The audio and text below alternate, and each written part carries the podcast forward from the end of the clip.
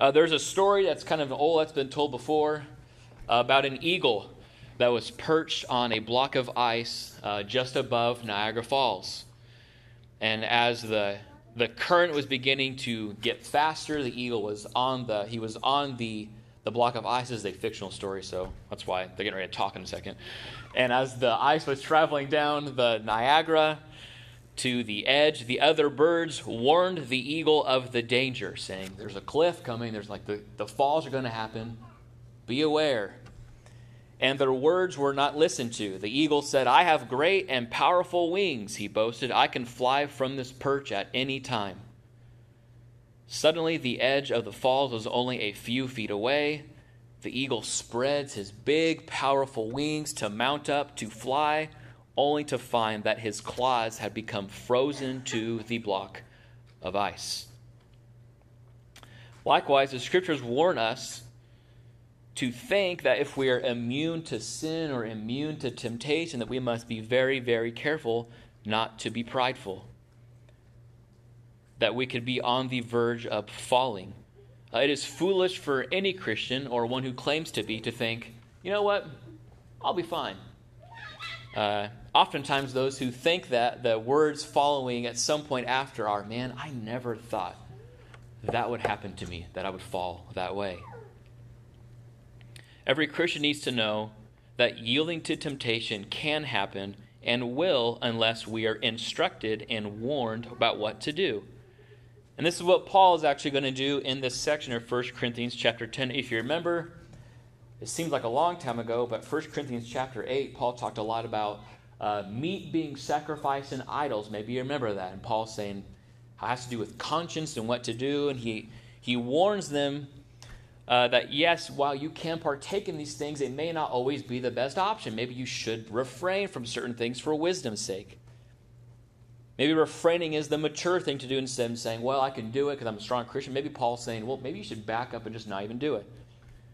And then in chapter 10, or in chapter 9, if you notice, the entire section was Paul making himself an example of, of fleeing from temptation, saying, well, I'm an apostle. I have all the rights in the world, yet not even I will do certain things. He's using himself as an example to remind us not to fall, not to give in. And if you remember at the end of chapter 9, Paul says that I don't run aimlessly, I don't box as one beating the air, but I discipline my body. So even Paul is saying that he doesn't want to be disqualified with temptation and sin.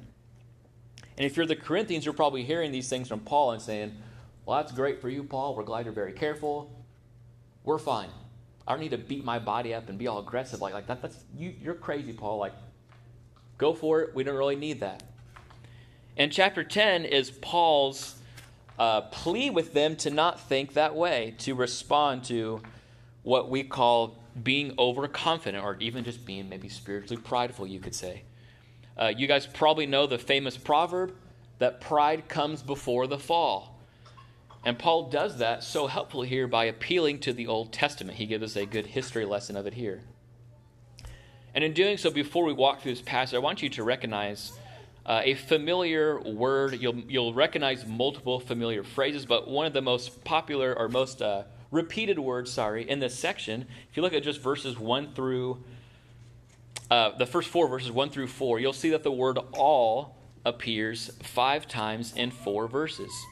So Paul is going to remind us that all the people of Israel, all of them, all of them, all of them had these great blessings that happened, and yet terrible things happened.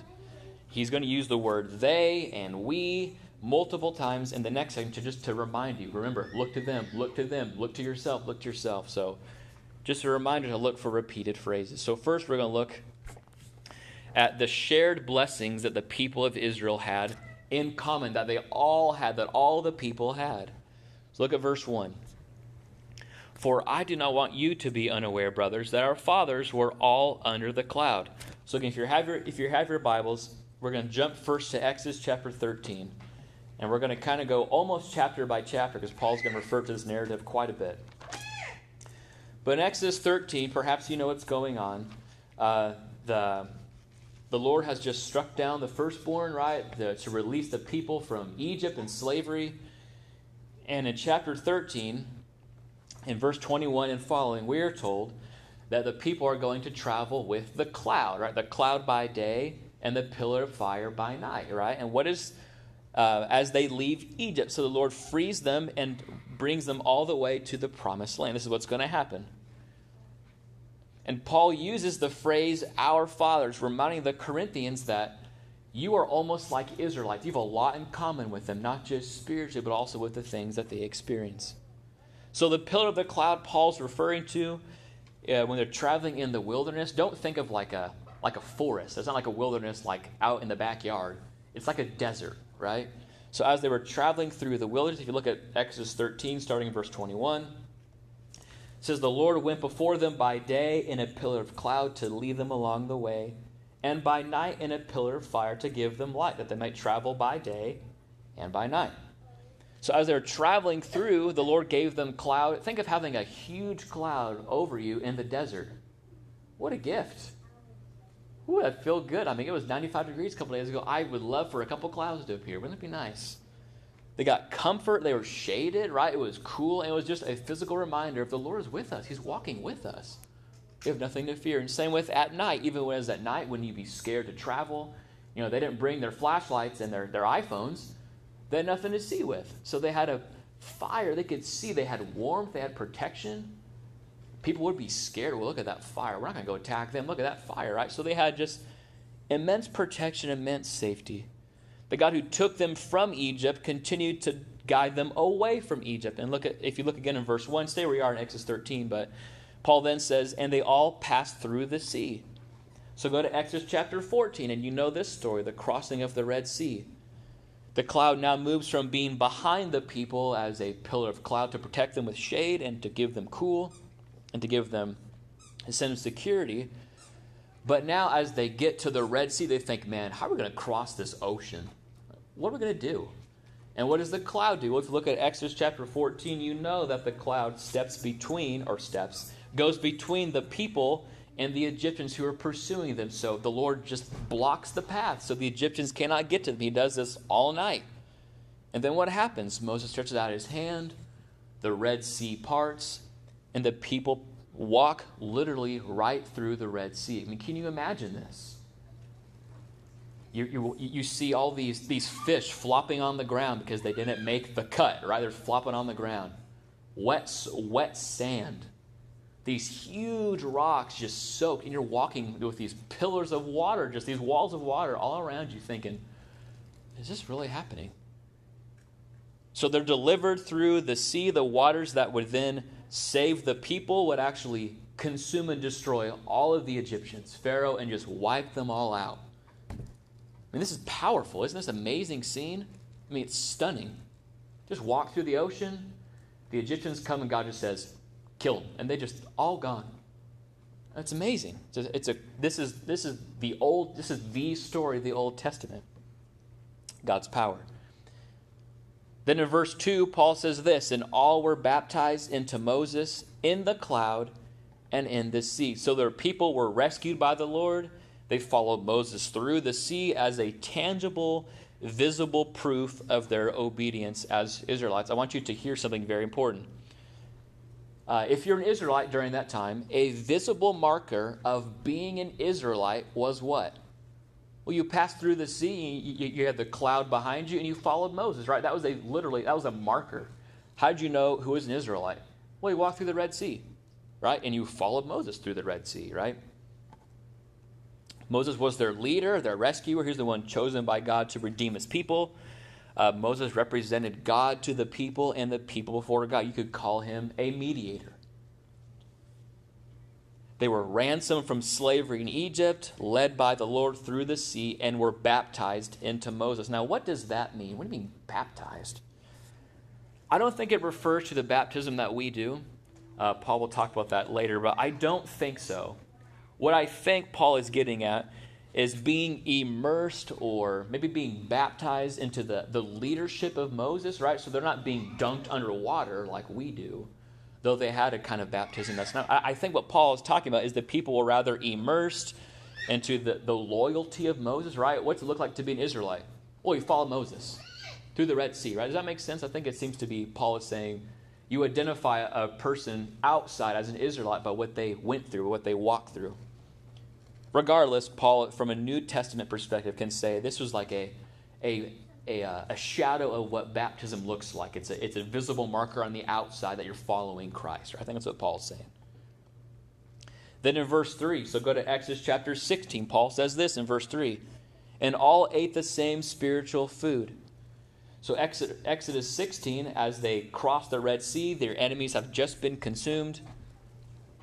Specifically in Exodus 16, verses 2 through 4, Moses writes this And the whole congregation of the people of Israel grumbled against Moses and Aaron in the wilderness. And the people of Israel said to them, Would that we have died by the hand of the Lord in Egypt, when we sat by the meat pots and ate bread to the full. For you have brought us out into this wilderness to kill this whole assembly with hunger. Then the Lord said to Moses, Behold, I am about to rain bread from heaven for you and the people shall go out and gather a day's portion every day. They may test them whether they will walk in my law or not. So, what, what the Israelites saying? So, they saw these great acts and they say, Well, at least in slavery we had sandwiches, Moses. Come on, man. We had McChickens. We get nothing out. We're getting, we're getting nothing out here. Is this, is this really good? So, having just been redeemed, they begin to grumble.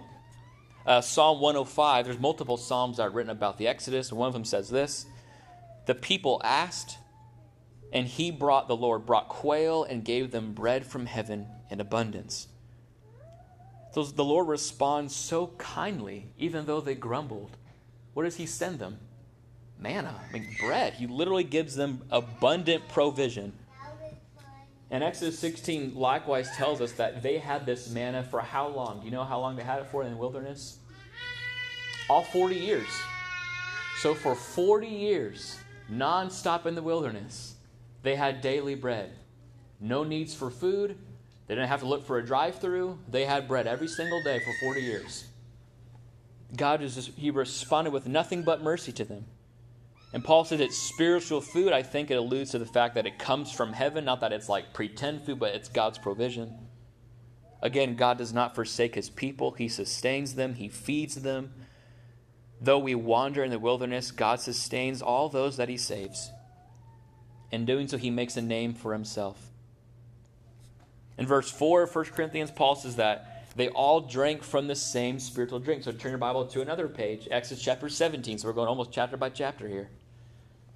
In Exodus 17, we read this, starting in verse 1, the second half of verse 1. But there was no water for the people to drink. Therefore, the people quarreled with Moses, so again, and said, Give us water to drink. And Moses said to them, Why do you quarrel with me? Why do you test the Lord? But the people thirsted there for water, and the people grumbled against Moses and said, Why did you bring us out to Egypt to kill us and our children and our livestock with thirst? So, what, what, again is the very gentle problem? In slavery, we had water breaks, Moses. For crying out loud. They're literally crying out loud, saying this like they're upset. Like, we had water breaks, we had water bottles, right? We can't even get water here. And again, what happens? What does the Lord do? Well, he tells Moses to stand, to go to the, the, the rock at Horeb. You shall strike the rock, right? So Moses goes to this big rock, he strikes a rock and water gushes out. I think oftentimes we think, oh, it probably just like a water hose just kind of leaked out, came up pretty slow. Again, multiple Psalms, Psalm 105 and Psalm 78 specifically say that it was like a river. So it wasn't like a little trickle. I mean, it just ran through the desert. It was a huge miracle that God took care of his people. He gave them life giving water, though they were God grumbling sinners, right? Again, he demonstrates his long patience, his continual keeping of the covenant. And in verse 4, Paul ends this section of 1 Corinthians by saying this For they drank from the spiritual rock that followed them, and the rock was Christ. So even here we have a good way to read your Old Testament, to know that Jesus is in the Old Testament. It's actually all about him, right? And Paul says specifically that he was he was there. He was the rock. He's a rock refers to God's unchanging nature, that he's immutable, that he endures, right? And this rock followed them. Namely, Christ was with his people. He was following them, taking care of them, he was guiding them. Jesus was present in the Old Testament, though his glory was veiled. So they didn't see him the way that we know him. He was veiled. He was, it was a mystery, right? But they understood that Jesus was there. And Jesus was the rock that was struck to sustain and take care of his people. Do you hear the gospel in that? We grumble and we sin and we complain against the Lord. And who is struck to take care of you? Well, it should be us. But instead, God strikes the rock, who is Christ, to take care of his people. Isn't that kind? So, can you see the parallel that Paul is setting up for us? Friends, how much more do we have? We have greater things than what the people of Israel had. Do you, do you realize that?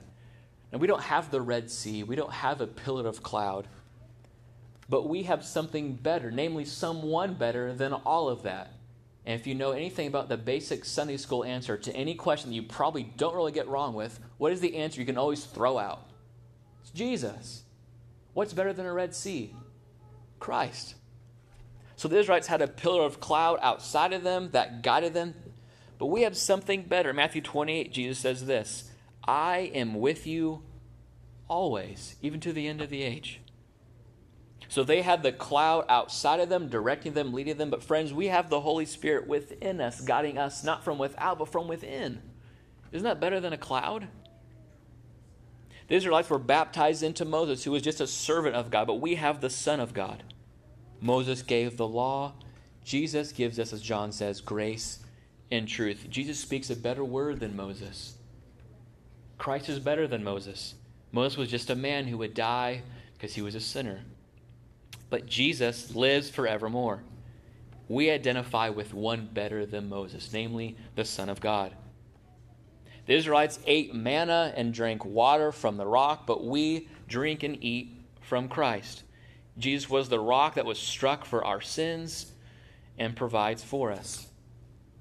We have something better than manna from heaven and you're probably thinking, if you know your New Testament, you're thinking of a, a, place where Jesus literally tells us exactly what that was meant to be. In John chapter 6, Jesus says this. Starting in verse uh, 47, if you want to go there, you're welcome to. But Jesus says this Truly, truly, I say to you, whoever believes has eternal life. I am the bread of life.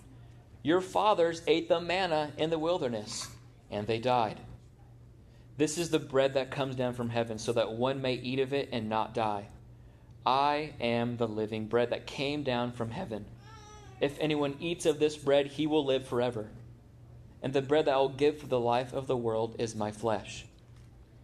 Likewise, in 54 and 55, Jesus says that he is true bread, he is true food, he is true drink. So, what's better than having water from a rock or a manna from heaven? We eat those things, but you're still going to die. Jesus saying, If you eat of me, you will never die. Well, how do you eat of Christ? Well, in a, in a simple way, you should think of the Lord's table, which Paul's going to go to in the next chapter. But for us, the way that you drink and you eat and partake of Christ is what Jesus says before this in verse 47. Truly, truly, I say to you, whoever believes has eternal life. So, how do you how are you spiritually nourished? How, how are your, your longings met? Not by manna from heaven, but from the living bread. Friends, we, we, we enjoy Christ. We are sustained by him by faith, by believing in him. Deuteronomy 8 says this that God humbled you and let you hunger and fed you with manna, that he might make you know that man does not live by bread alone but man lives by every word that comes from the mouth of the Lord. So I hope you see what Paul is doing. He's showing us the parallel.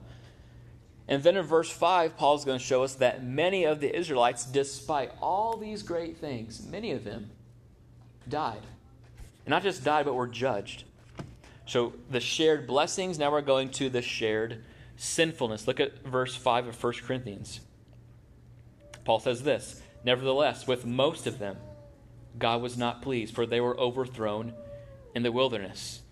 So the Israelites had every sign they needed, every, every revelation of God's kindness, every evidence of God's goodness. And yet they did not, most of them did not know God truly with their hearts. They needed more than salvation from Egypt, they needed salvation from their sins, the Egypt that dwells within them. Free from outward slavery, but not free from their sins. So the Exodus is meant to show you that, that the reality is you don't just need a physical exodus, you need a spiritual exodus. You have a sin problem. You are a slave to your sins. You need to be redeemed. It says God was not pleased with, with most of them.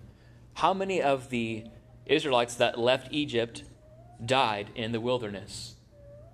Well, if you remember your Old Testament, when, when, when Paul says most of them, he's actually referring to every single person but two Joshua and Caleb. Now, their children would be raised up and they would live. That's, those are the ones that entered the promised land. But we think about 600,000 men. That's the number we have of just men, not counting women and children. So, more than that, died in the wilderness during the 40 years of their wandering. Half a million people, if not more, died in the wilderness over a span of 40 years. What is Paul's point? Paul's point is this this happened to the people in Israel. And in the church in Corinth and in our church today in America, it is possible to partake of every spiritual blessing baptism, the Lord's table, to be part of the church, to have God's good mercies upon you, and yet know and not know who Christ is and die and be judged.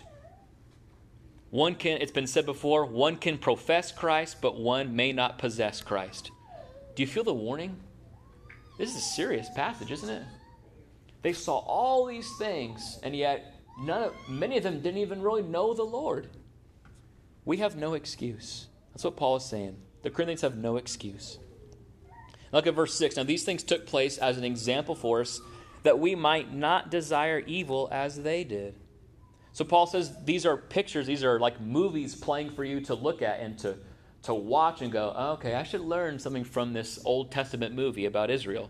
You should. In the history of Israel, we see that the real problem is that they desired evil. In Acts chapter 7, Stephen gives a very lengthy sermon, probably longer than mine, uh, that the Israelites, their problem was they turned back to Egypt. He actually says, in their heart. So the problem is, though they physically left, in their hearts they're like, man, I wish we had slavery. We had water bottles at least. That food was all right. They wanted, they wanted their old life. They longed for the, the Egypt they were in. They had outward moral compliance. Yeah, we'll take the bread. Bread's pretty good. But inwardly, they did not want God. They wanted their own desires. And we know that God looks not upon the outward appearance, but upon the heart. Paul said this is recorded for us as a warning. That outward, outward profession, no matter how correct, will always be negated by an evil heart. They craved other things. God was not their treasure, but God was a means to their treasure. Do you understand the difference? It's possible to say, well, I, yeah, I love God, but I really love what He can get me. He can give me all these good things. I mean, yeah, He's good, but He's a really good waiter. He gives me all that I want. That's the difference. The difference between true and false conversion is what Paul is pointing out. Is Christ your treasure, or does he simply get you the things that you want? And Paul's going to enforce that, unfold that that was the root, that was the problem that Israel had, namely idolatry. Look at verse 7 of 1 Corinthians chapter 10.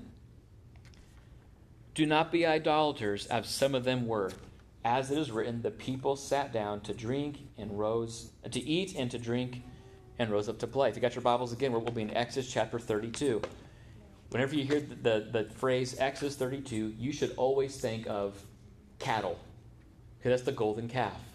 This is probably the one of the most horrifying moments in the Old Testament if you know what's going on. Exodus chapter 32, Moses was apparently on the mountain just a little bit too long. The patience grew thin and what did the people do? Well, they gather Aaron. They say, Aaron, we need a God because Moses is taking way too long and we can't see him. So Aaron goes, Yeah, okay. Moses' own brother just sells them out. Yeah, let, us let's go ahead and make one. So they don't go to Lowe's to buy God. They make their own, actually. They make their own. They throw in all their jewelry and they melt together and make a golden calf. In chapter 32 of Exodus, verse 5, we read this. And when Aaron saw this, so they made the golden calf, the people are worshiping. When Aaron saw this, he built an altar before it. And Aaron made a proclamation said, "Tomorrow shall be a feast to the Lord." I hope you hear what's happening. So they build this golden calf and they say, "Yeah, that's pretty cool. Let's worship that." And then Aaron says, "Well, let's build an altar for the Lord and we'll, we'll, we'll have a feast day too." What are they doing? They're mixing them, right? Let's have our golden calf and let's have the Lord. Let's just have them both. Imagine, remember, remember what these people saw the Red Sea, the cloud. They're saying, we need more than one God.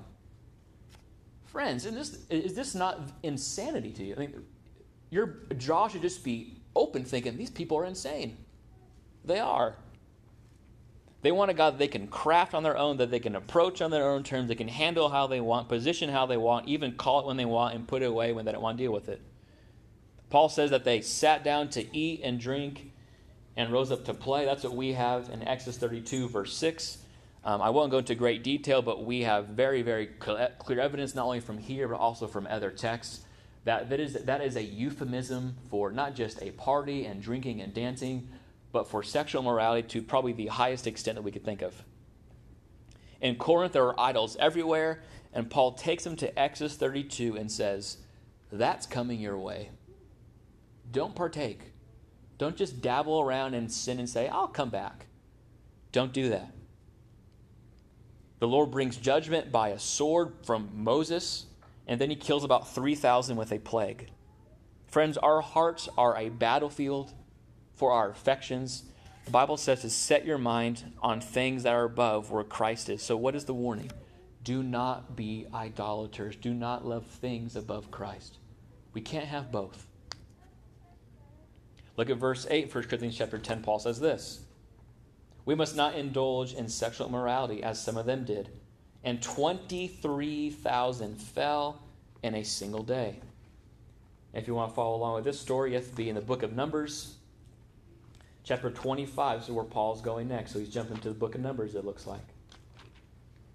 And in Numbers 25, verses 1 through 9, I won't read the whole story. But what happens is, again, more insanity. So the people, in verse 1, I'll just kind of give you the heads up. Here's what's happening. The people began to whore with the daughters of Moab. These invited the people to sacrifice of their gods, and the people ate and bowed down to their gods. So Israel yoked himself to Baal of Peor, and the anger of the Lord was kindled against Israel. So what's happening? Well, the people are saying, you know what? That nation that's just right down the road, we should marry some of their daughters. They're pretty. Now, that was an explicit command against the Lord to not do. Do you know why that was? This is exactly why. It had nothing to do with race, nothing to do with gender, nothing to do with anything, but that when you do it, they're going to drag you away. They're going to say, Why don't you try our gods? Okay. And what do they do? Exactly what God said would happen, right? They do verbatim what He said would happen. And the Lord gets angry for a good reason and he commands Moses and the judges kill them. The ones that are doing that, wipe them out. Then look at verse 5 of Numbers 25. I'm sorry, verse 6. And behold, whenever the Bible says the word behold, it means to look. So what should you do? Well, you should look. The Bible tells you to look, you better look, right? And look. One of the people of Israel came and brought a Midianite woman to his family in the sight of Moses and in the sight of the whole congregation of the people of Israel while they were weeping in the entrance of the tent. So what happens? Some guy goes out and goes, I'll just bring her in. Everyone sees it. So this is bad. This is bad, bad. Right? They're weeping, probably because they just had a bunch of people get struck down for doing this. And then some guy goes, I'll just bring her in. In front of everybody. In front of Moses and the whole congregation. And again, you probably know what happens. God commands more. Uh, Phineas goes and he actually spears this man and his woman through while they're in bed. Uh, we can go through that passage another day if you want to know why I think there's nothing wrong with this passage. But here's something that's good to, to think about is God will always be forsaken to meet sensual needs. It is impossible to be a Christian say, I can be a Christian, but I also want to have my other needs met through another means. It will never happen. You will always choose your other needs over Christ. Guaranteed. You cannot have both, right? That's what Paul is showing.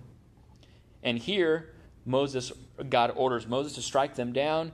And then at the end of this narrative, a plague comes and 24,000 people die. 24,000 people die.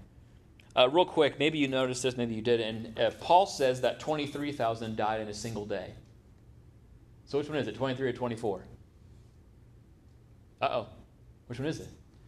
I think there's some ways to think about that are very simple. Uh, number one, maybe Paul is just counting the 23,000 by the plague and not counting the ones that Moses them took down. Probably a thousand, right? Paul doesn't, he's not he's talking about the plague. Perhaps that's what he's talking about. That's why there's probably crying in verse 6. Moses folds all this under saying, well, the plague wiped them all out because, well, technically it was the plague's fault that did all this, right? Uh, option number two, Paul says 23,000 died in a day. Moses just says that 24,000 died. So maybe a 1,000 died a couple days after because of the plague. I think that's a good solution too. One more option that is, Paul could be speaking of Exodus chapter 32 because we were just there and a plague happened, and Paul might have outside information with Jewish tradition saying that's how many died. Just, just I, I, want to just give that as a footnote of saying there's no contradiction here, there's no issue. Uh, there are plausible solutions to things like this. But what should we be thinking of? That God views adultery, sexual immorality, and all sexual lusts, whether it's entertaining thoughts of lust or desiring adultery, is this serious. We must come to grips with this in the world. Did you know that pornography is more accessible than ever? On average, one in five mobile phone searches are for pornography. Did you know that? Did you know that nearly 30,000 people view it every second of the day? 30,000 people. The average age of someone's first viewing is age 12. Many of our movies and TV shows have bedroom scenes that we don't shy away from. Our country even has an entire month dedicated to the LGBTQ. That is the month of June. And do you know what we call it? We call it Pride Month. Do you feel the heatful irony that you should shudder for that month?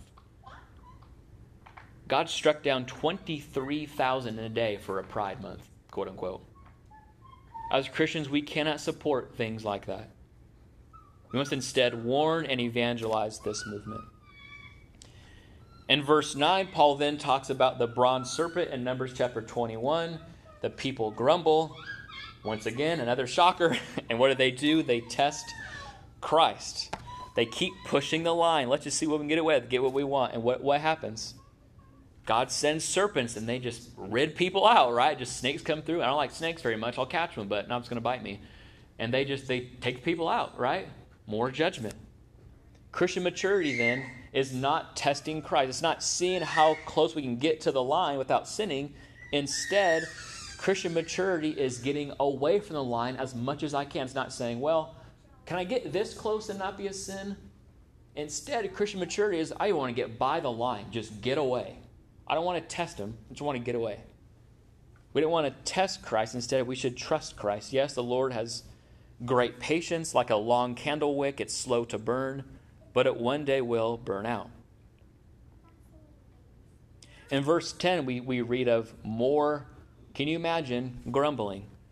Numbers chapter 16 talks about the rebellion of Korah. Korah was a descendant of, of the priesthood and they gather a small coup of about 250 people and say, Moses, you are really cocky. We're tired of you leading this charge. We want everyone to have access to the temple, which, again, if you know anything about the Old Testament, that is also insane. You can't just walk into the temple and say, ah, whatever. They want this. The Lord opens up the earth, it swallows them up. And then in Numbers chapter 16, verse 41, it says, the very next day, do you know what happens? We lost a bunch of people. Moses, why'd you do that? Do you feel that? Is the word crazy a good word to use? It's crazy. The next day they grumble. So again, the Lord sends a plague. Moses mediates. The, the plague consumes about 15,000. And in verse 11, Paul ends the narrative by saying this These things are written down for you. Look at, look at what you're reading. Be awake. It's written for you. Don't just blow it off. Don't just think, ah, oh, it'll never happen to me. Paul's things are written down for our instruction. The end of the age is upon us, so be warned. Lastly, Paul is going to close us with helping us to overcome temptation with power and hope. So look at verse 12. Therefore, now a biblical helpful thing to remember is when you see the word therefore, what question should you ask? Well, what's it there for? Right? Here's what it says. Therefore, let anyone who thinks that he stands take heed lest he fall. So if we ever think, well, that's never going to happen to me, I don't need to hear this, Paul is saying, Paul's grabbing you by the lapels, saying, You're exactly who I'm talking to, right? Don't be overconfident. You are just as sinful as the Israelites are, just as tempted as they are. Don't be a fool. Jesus himself said to stay awake, to be, uh, to be watchful, to be sober minded. Sin doesn't slow down, temptations don't take a vacation, and Satan doesn't take naps. Presumption upon the Christian life will kill you, right? We need to be aware of that. Whether a pastor or a deacon or a leader, old Christians, new Christians, don't be a sucker. Don't think that you are okay, nothing, have nothing to worry about. The Israelites fell, Peter fell, the disciples fled, David fell. What about us? How do we overcome temptation? Look at verse 13. Here's the answer. No temptation has overtaken you that is not common to man. Isn't that comforting? There's not a single temptation you will face in life that is unbeat that, that is that is not beatable. No temptation is impossible to overcome. This is the Achilles heel of temptation because when you feel tempted, don't you feel like, man, I'm just stuck. I have no hope. I'm the only one going through this. I'm dead meat. You feel webbed up like a fly in a web. But instead, Paul is saying there's nothing in your, in your life that is not that not only has been conquered in the past, but not, it also can be conquered. You can actually overcome temptation. They're all common to man. Look at verse 13. What's your hope? God is faithful. He will not let you be tempted beyond your ability. In temptation, we discover that though we are unfaithful, God is always faithful. That God stands as a rock in a sea of temptation. You can, you can go to him. He is faithful. He's faithful then with Israel, he's faithful now. We have a faithful God for unfaithful people. He will uphold you, he will give you strength. When we are faithless, he remains faithful. Notice also that God will not let you be tempted. Have you considered that God can actually restrain your temptation? Isn't that amazing? He won't let you be tempted beyond what you can bear. He can actually withhold it. He can, he can reel it back in, like on a fishing. He can reel it back in, right? He can hold it back. He can govern it. He can not send certain people your way to tempt you, or to test you, rather. He can restrain things, ordain things, control things, cut things. He can do whatever he wants. He won't let you be tempted beyond, beyond what you can bear. He can measure these things out for you. Isn't that good news? Now, God doesn't tempt anyone, James tells us. Rather, he tests. God tests us. Temptations come when our sin goes, oh, that looks really, really tasty. So God only sends tests. We make them temptations by our sin. I want to give you an example. Perhaps you're like me and you're prone to the sin of grumbling. I grumble a lot. Matter of fact, if I could get an Academy Award I'd probably win a couple. So, what is God going to do for me to relieve me of my grumbling? He's going to slow down traffic for me every single day. He's going to organize the news feed that I see to make me go, man, what is going on in the world? Grumble, grumble. He's going to send roadblocks for me. He's going to prosper somebody else that I'm going to see. He's going to weaken the things that I get for me. These are all done for me. So that not that I will grumble, but I will say, Lord, you are so good to them. Thank you for being good to them. Help me to be content. I don't, I don't, I'm, you've been so kind to me. Why do I grumble? Do you understand the difference? He does that stuff for you. That I would be more patient and be content and be thankful. That I would direct my eyes to things above. That I would not be tempted to sin and make that my fault, but that I, that I would not grumble and gripe, but that I would be content. That I would not grumble, but be grateful. And God provides the way of escape. Uh, there's a story, uh, I told Kelly's born, she said it's a good story to tell, so I'm going to tell it.